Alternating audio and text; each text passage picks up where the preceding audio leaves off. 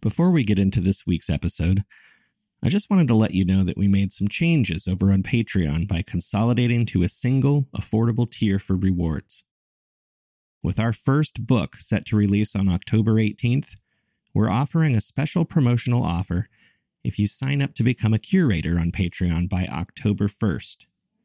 If you do, your name can be immortalized into the published version when it comes out. Current patrons are already in. You can find out more over at patreon.com slash grinnermedia. In addition, we're having pre-sales for the book for autographed copies on our website at the storage papers dot com for U S residents only at this time. And keep your eyes open on our website for our first ever short story horror writing competition for a chance to have your work produced on the Storage Papers podcast next season. Details will be posted soon. Rusty Quill presents The Storage Papers.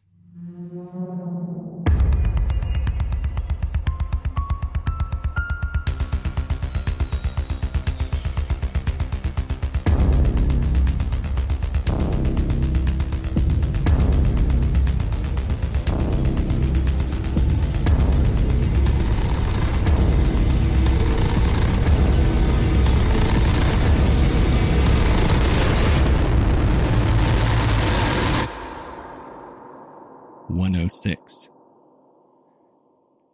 Today I'm going to be skipping my usual introduction to what I'm about to read, more or less because I'll have much more to say about this particular set of papers afterwards.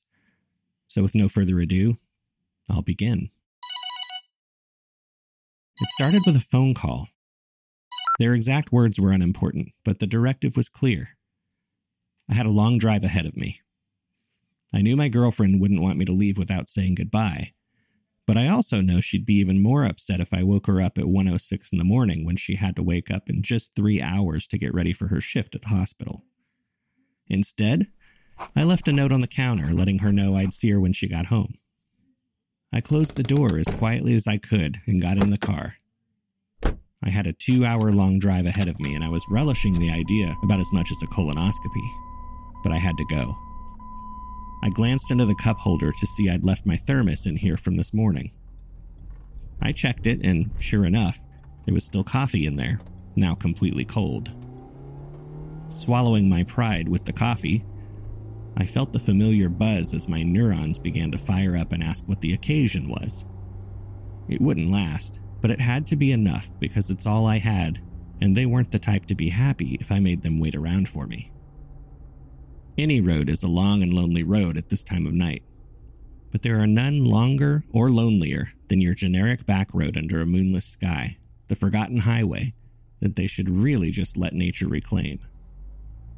Some would call it the scenic route, but to me, it was an inconvenience surrounded by mountains, valleys, and the occasional patch of bushes and trees. Maybe I'm just grumpy because I only ever take these routes at night, but color me unimpressed by the vague, shadowy figures that line my night journey. The one thing that always made this trip worth it, aside from the fact that I had no choice in the matter, was the radio. Usually, radio is extremely boring, but when you get in just the right spot, you could pick up something different. If you tune your dial just right, somewhere between the Christian contemporary music on one oh two point one and the religious broadcast on one oh two point five. There it is. twelve, fifteen, fourteen, five, twelve, twenty-five, eight. Those things have always fascinated five, me. I one, feel like I'm still thinking of them eighteen, in my dreams sometimes. twenty, Some people count sheep. nineteen, I listen to people say numbers, I guess. Six, the really fascinating nineteen, thing is these things don't normally four, play on your regular radio. Four, there had to be a pirate station out there somewhere, twenty, which makes it all the more interesting, three, I think. fifteen, I was so thirteen, caught up with the person reciting the numbers and trying to mentally decode what I'm sure is either gibberish or a code too far advanced for something in my head. I didn't notice the headlights behind me at first. I checked my speedometer instinctively. If it was a cop, they were being a dick by riding my ass when I was going a mile or two under the speed limit.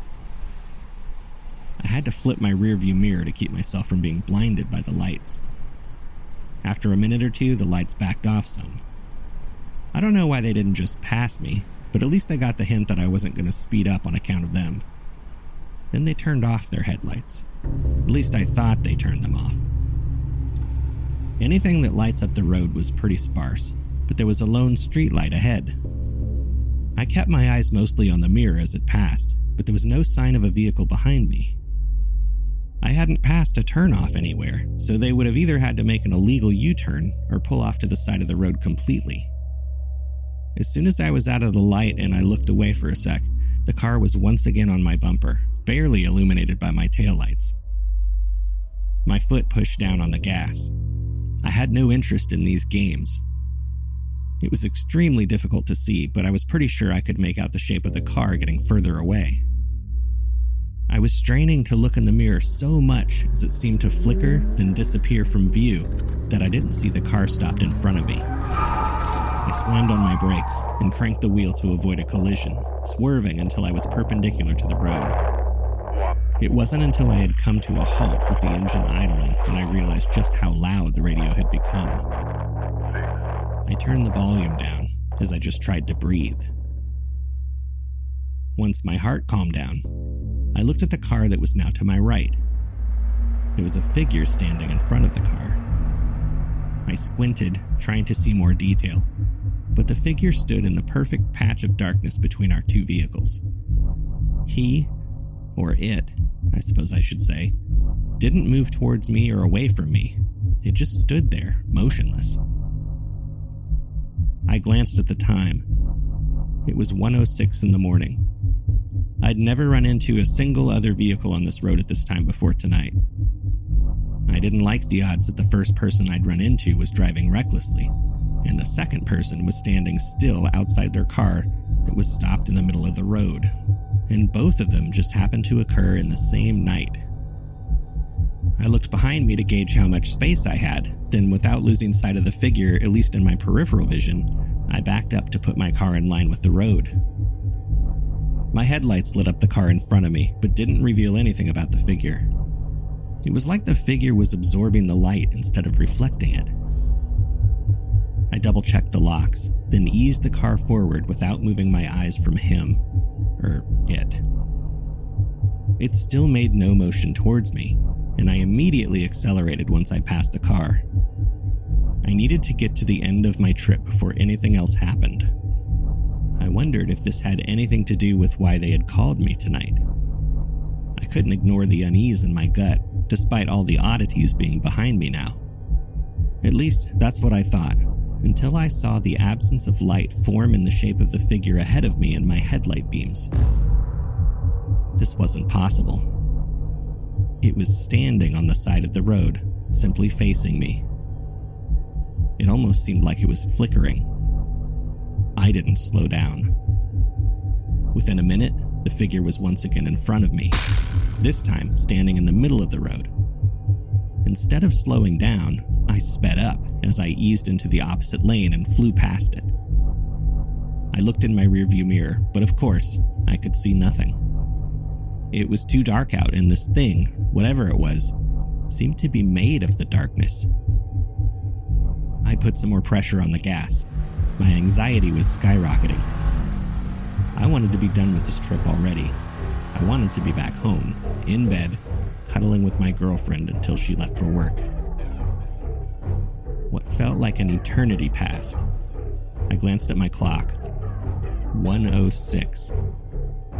Just a little longer and I'd be there.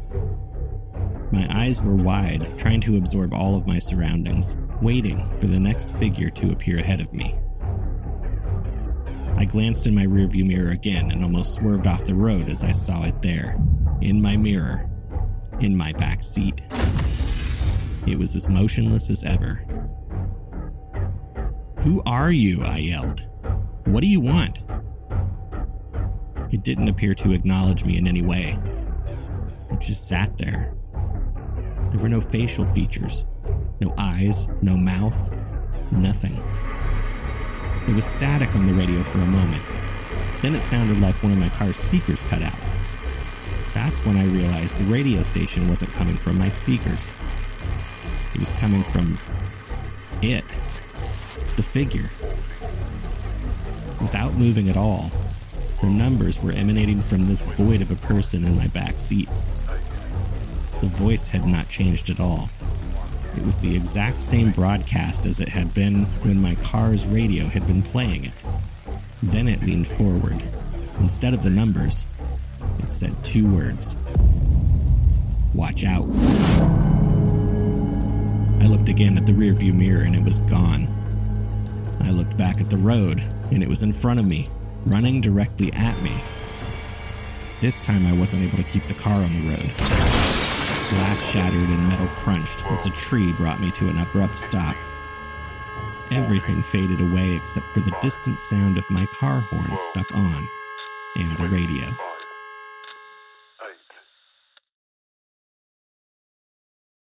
I know I had more to say, but just before I get to that, there's one other paper to read for you.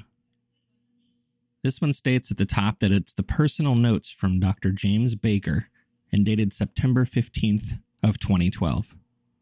It begins.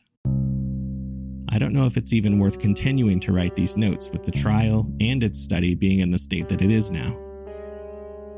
All my other notes are gone already, but for whatever it's worth, here's a brief overview of the most notable work I'd ever done.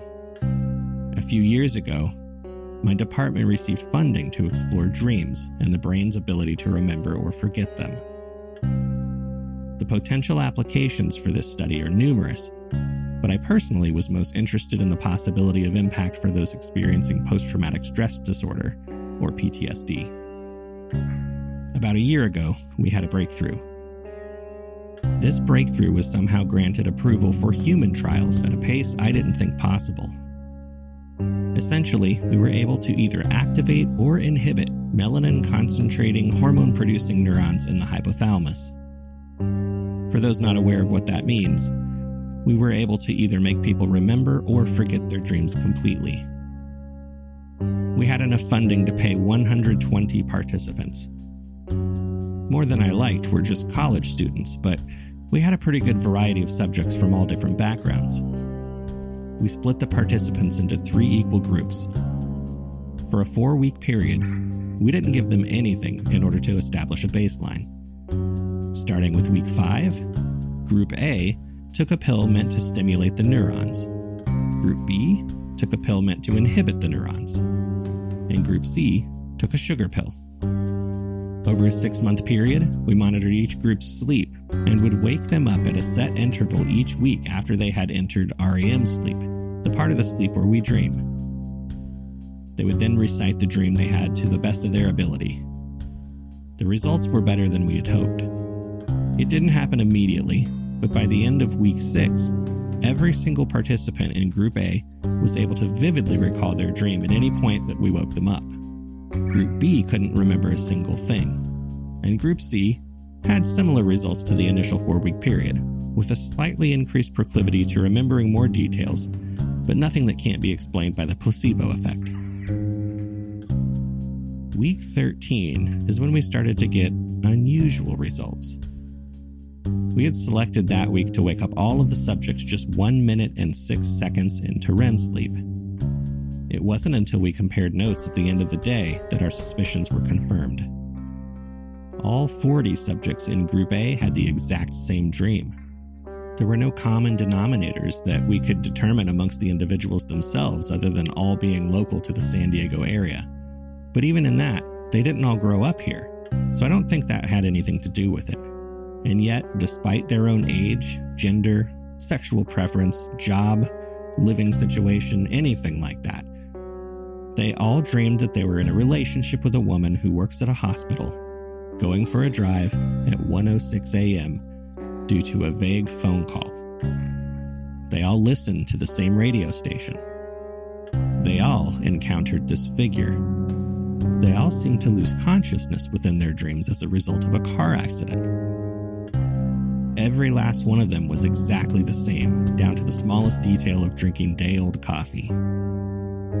This kept up for five days. The next two days, we woke them up one minute and six seconds in, just as before, but all the dreams were different again. I don't know who was more relieved, the people in Group A or the staff recording the dreams. It was a creepy dream, after all. Even though it's all confidential, people talk. To their spouse, to their close friend, to coworkers, even to strangers on the internet. I don't know exactly how it happened, but somebody had to have leaked what happened. Halfway into week fourteen, our funding was pulled abruptly.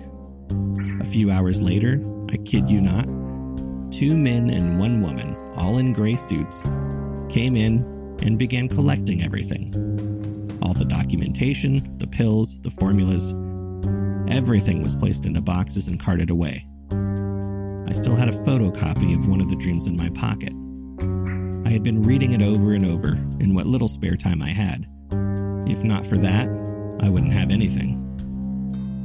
They even searched my home to make sure there was nothing from the study or subsequent trials there. They offered no explanation. Years of my life were taken away from me, and now there's no hope of understanding what happened in week thirteen. So now I have this personal note, which doesn't even really serve as evidence since it's all from my memory now. Science eventually will answer every question, of this I'm certain. But what do we do when the science is stolen from us? I can only hope that whoever stole my work, my life, I hope that they will at least put it to good use. For science. I read these papers for the first time about six weeks ago now. It bothered me quite a bit. Who's to say that I haven't had that same dream and it just got lost? Thanks to the neurons in my hypothalamus. How do any of us know we haven't had that dream? And if we have, what other dreams have gone unremembered? And how many have we all shared? So six weeks ago, I bought a watch that monitors my pulse and connected it to an app that monitors my sleep. It's not an exact science, and honestly, my sleep has been terrible lately, which doesn't help matters, but I've been able to have it wake me at varying times after I've entered R E M sleep. Last week, I think I hit on something. The next day, I set it to wake me at the same time, eight minutes and thirty-two seconds, and I definitely dreamt the same dream twice. The third day, it changed. Whether that was due to the lack of proper tools I had available to me, or whether the time changed for the dream, I'm not sure. Now, I don't have all the same memory enhancements that were available for the drug trial, so I really don't have that much. But I was able to write some things down to the best of my memory. I just walked out of a bar. I felt relieved. I had finally gotten things off my chest. I knew there was a chance I wasn't going to come out of that meeting entirely sober, which is why I had arranged for the meeting to be walking distance from my place. I was on San Diego Avenue when I saw it. It wasn't the first time I'd encountered it, and I knew it wouldn't be the last time. No other pedestrians seemed to notice it. I glanced at my wristwatch. eight thirty-two. I stopped walking. Although it was about a block away, the figure sounded as though it was talking right behind me. Just as it always did, it began reciting numbers. It did this for what felt like several minutes, but when I looked at my watch again, it was still eight thirty-two. When I looked back up, it was just inches away from me, and then everything went black. I wish I could remember what the numbers were that the figure was saying, but I just don't think that's possible. I don't think I'm supposed to, but this seems like it confirms my suspicions. I think that there are dreams that we all share. They seem to revolve around this dark figure and numbers. I don't know what it all means, and I'm even further away from figuring out how it's possible in the first place, but at least it's a start. I'll continue to try this, and if any listeners are able to, please send me any dreams that involve the dark figure and how far into R E M sleep you were when you woke up. Maybe with enough of us involved in this, we can find out why this is happening. With these dreams being so heavy on my mind, I had another thought as well. On a hunch, I called Brianne.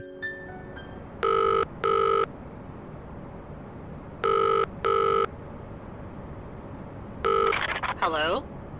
Hey, Brianne. How are you doing? I... Now's not really a great time, Jeremy, so... Sorry, I'll make this quick. This is about something I found in the papers that I read, and I was wondering if you know anything about. Oh, and since I'm doing this for the podcast, I'm recording this. Is that okay? Yeah, that's fine. What did you find? It may be nothing, but...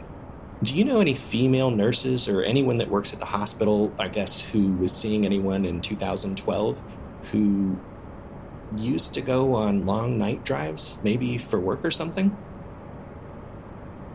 You read about this in the papers? Yeah.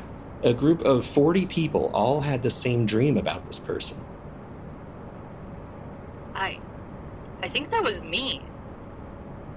Sorry. I know I should be getting used to stuff like this, but that's... In two thousand twelve, my boyfriend went on a backcountry road at night. They found his body the next day. Thanks for listening.